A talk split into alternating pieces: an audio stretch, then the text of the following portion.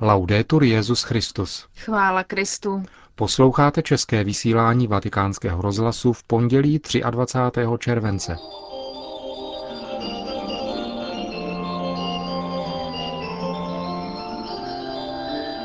V italských Dolomitech se připravuje setkání skoro 500 místních kněží s papežem Benediktem XVI. V den svátku svaté Brigity, spolupatronky Evropy, přinášíme rozhovor s generální představenou jejich duchovních dcer, řádu svaté Brigity. Už 137 tisíc mladých lidí je registrováno na světové setkání mládeže v Sydney.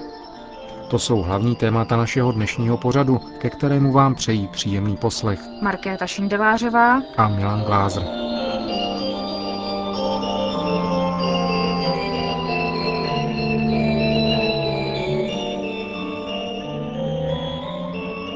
Zprávy vatikánského rozhlasu. Lorenzago di Cadore. Pobyt Benedikta XVI. v italských Dolomitech pokračuje v obvyklém sledu momentů modlitby, studia a odpočinku. Na úterý dopoledne je plánováno setkání svatého otce s místními kněžími, které se uskuteční v kostele svaté Justýny v Auronzo di Cadore, ve své nedělní promluvě Benedikt XVI. zmínil svého jmenovce na Petrově stolci papeže Benedikta XV. v souvislosti s 90. výročím publikace jeho nóty válčícím stranám, ve které vyzval k ukončení nesmyslné války označované jako první světová a připomněl, že právě Dolomity byly v té době bojištěm, což zůstalo vepsáno do zdejšího kraje dodnes. Korespondent deníku Avenire nám k tomu řekl. Intanto bisogna dire una cosa, è una drammatica pagina di storia per tutti quanti. Je to dramatická stránka historie pro všechny, protože jsou to události staré 90 let, které však byly v tomto kraji prožívány každodenně s velkou bolestí. Je to věc, kterou tady lze snadno postřehnout, nejen proto, že tu jsou místy ještě patrné zákopy z první světové války. Právě tudy vedla fronta a během procházek tu lze často narazit na její stopy, na každém kroku najdeme pomníčky a pamětní desky. Dosud se zde nacházejí nábojnice či nevybuchlé bomby z té doby. Je to tedy vzpomínka stále velmi živá a zejména starší lidé byli nemálo dojati, když papež tyto skutečnosti připomněl, protože zdejší obyvatelé to prožívali velmi silně a na vlastní kůži. Na druhou stranu v tom bylo také velké uspokojení s tím, jak výmluvně papež poděkoval za pohostinnost, které se mu zde od místních dostává, ta je totiž opravdu skvělá. Říká ke včerejší papežově promluvě před modlitbou Anděl Páně korespondent deníku Avenire Salvatore Maca. Mezitím roste očekávání další důležité události, kterou bude setkání papeže s kněžími diecézí Treviso a Belluno Feltre, jež se uskuteční v úterý v 11 hodin v kostele svaté Justiny v Auronzo di Cadore, na význam tohoto setkání, kterého se účastní více než 400 kněží, jsme se zeptali biskupa Trevíza monsignora Andrea Bruna Macokáta. Setkání je dychtivě očekáváno vzhledem k ohlasu a dopadu toho, které se uskutečnilo během loňského prázdninového pobytu papeže ve Valdaosta. Bylo to jedno z přání, se kterým přišli kněží hned poté, co vyšlo najevo, že papež přijede letos na dovolenou k nám. Bude se vyznačovat především klimatem společenství, modlitby a také touhy bezprostředně slyšet názory svatého otce na některé ústřední otázky pastorační služby kněží v dnešní době. Jak bude toto setkání probíhat? Bude to jako posledně sled otázek a odpovědí, kterému bude předcházet společná modlitba hodin, Svatý otec se pak dá k dispozici některým dotazům, které položí kněží z obou diecézí, tedy Trevíza a Belluno Feltre. Čeho se asi budou otázky týkat? Teprve je formulují, protože jsme ponechali poměrně velký prostor k tomu, aby se mohli týkat problémů, které jsou v naší pastoraci skutečně aktuální. Budou se týkat okruhů imigrace, formace mladých, priorit kněžské služby, která se stává stále náročnější, a rodiny. A jsou tu i další okruhy, kterých se budou otázky týkat. Sulle quali adesso stanno focalizzando alcune domande. Jaké dojmy podle vás zůstanou nejvíce vtištěny ve zdejším společenství věřících? L'immagine sono quelle certamente di un pastore che Bude to zajisté především obraz pastýře, který se s velkou bezprostředností a lidskostí setkává s lidmi i s jednotlivými osobami. Myslím, že tento obraz přetrvá nejlépe, přičemž, bude-li to třeba, odsune do zapomnění určitá kliše, která vidí jen ti, kteří jsou fyzicky i srdcem daleko od osobnosti Benedikta XVI. A myslím, že nejenom jeho slova, ale také potěšení ze zdejší přírody, které tu dával najevo, se stanou součástí našich dolomit. sia un messaggio che resta vivo qui nelle nostre Dolomiti. Říká biskup Trevíza Monsignor Mazzocato. Vatikán. Povolání katolických lékařů spočívá v předávání Kristovy uzdravující lásky pacientům jako dobrý Samaritán, říká kardinál Javier Lozano Baragán, předseda Papežské rady pro pastoraci ve zdravotnictví. V analýze, kterou zveřejnila Světová federace asociací katolických lékařů. Být katolickým lékařem vyžaduje blízkost a zvláštní důvěrnost s Bohem, a zároveň znamená otevření se a naprosté darování se druhým, říká a dodává. Tato katolická identita lékaře má odhalit Krista uzdravujícího. Křesťanské lékařské poslání je zaměřeno na lásku, ale ne na sobeckou a ubohou lásku. Spíš napodobuje dokonalou lásku Boha a má svůj obraz v dobrém Samaritánovi, který trpí spolu s nemocnými, slitovává se nad nimi a poskytuje jim všechno, co potřebují k uzdravení. Kristus je nekonečná láska a je jak v těch, kteří milují, tak v těch, co jsou milováni. V obou je v plnosti. Vatikán. Církev dnes slaví svátek svaté Brigity Švédské, spolupatronky Evropy. Její duchovní závěť mluví o ekumenismu, jednotě a vnitřní obnově. Prorokyně nové doby žijící ve 14. století pracovala neúnavně pro mír v Evropě, v době, která byla poznamenána náboženským rozdělením, válkami a politickou nerovnováhou. Ve švédské Vacéně, kde mistička žila, si ji připomíná i luteránská církev.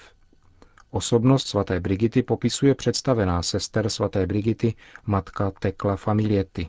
Amor meus crucifixus est il suo motto. Láskou mojí je kříž, je jejím motem. Jejím charizmatem je věčná chvála Boha, pokání darováním našeho života a nakonec jednota katolické církve. Její poselství pro dnešní ženy je udržovat Kristovo poselství ve společnosti. Nemůžeme dát žádné poselství, které nepochází z toho, ze kterého sami čerpáme. Z lásky ke Kristu, k církvi a apoštolátu, z lásky k bližním. Myslím, že svatý otec chtěl dát vhodné místo také ženám, povzbudit je těmito svatými, jako je Brigita, Kateřina a další. Darováním poselství ženám dneška za prvé žít pravé ženství, to je přirozený rozměr božího plánu. Jestliže umíme být na výši našeho povolání, nejen z hlediska jeho osobního přijetí, ale i z hlediska toho, k čemu nás Bůh stvořil – pak budeme v souladu také se stvořitelem a to je poselství, které každý může předávat v tom stavu, ve kterém je, velikostí svého ženství, které je otevřeno také k lásce mateřské. Říká představená sester svaté Brigity matka Tekla Familiety. Sydney. Už 137 tisíc mladých lidí je skupinově registrováno na světovém setkání mládeže v Sydney, které se bude konat za účasti Benedikta XVI. příští rok ve dnech 15. až 20. července. A před několika dny začala i registrace jednotlivců přes internet na webové stránce – Program Světového dne mládeže bude obsahovat kromě závěrečné mše svaté, kterou bude slavit papež Benedikt XVI., také úvodní přijetí účastníků sydnýským arcibiskupem kardinálem Georgem Pelem, dále křížová cesta a tradiční vigílie se svatým otcem. Všechny tyto události budou přístupné veřejnosti, ale místa k sezení, jejíž počet je omezen, bude k dispozici jen řádně zaregistrovaným účastníkům, všechny potřebné informace jsou k dispozici na internetové stránce, přes níž se mohou registrovat jednotliví účastníci. Grenoble. Během návratu polských poutníků z Mariánské svatyně v Lasaletě došlo k havárii autobusu, při které zahynulo 26 lidí, 24 osob bylo zraněno. V autobuse cestovalo 47 poutníků ze Štětína, dva řidiči a průvodkyně. Mezi poutníky byly také tři kněží. K havárii došlo zatím z neznámých příčin, když autobus prorazil bezpečnostní svodidla a řítil se do několik metrů hlubokého koryta řeky Románš, kde se vznítil. Mluvčí štětínské diecézní kurie otec Slavomír Ziga sdělil polské redakci Radia Vatikán, že během nedělních bohoslužeb se diecéze modlila za všechny oběti a pozůstalé. Místní charita už organizuje pomoc. Zřídila informační centra pro pozůstalé a je připravena přijít i s materiální pomocí tam, kde to bude potřeba.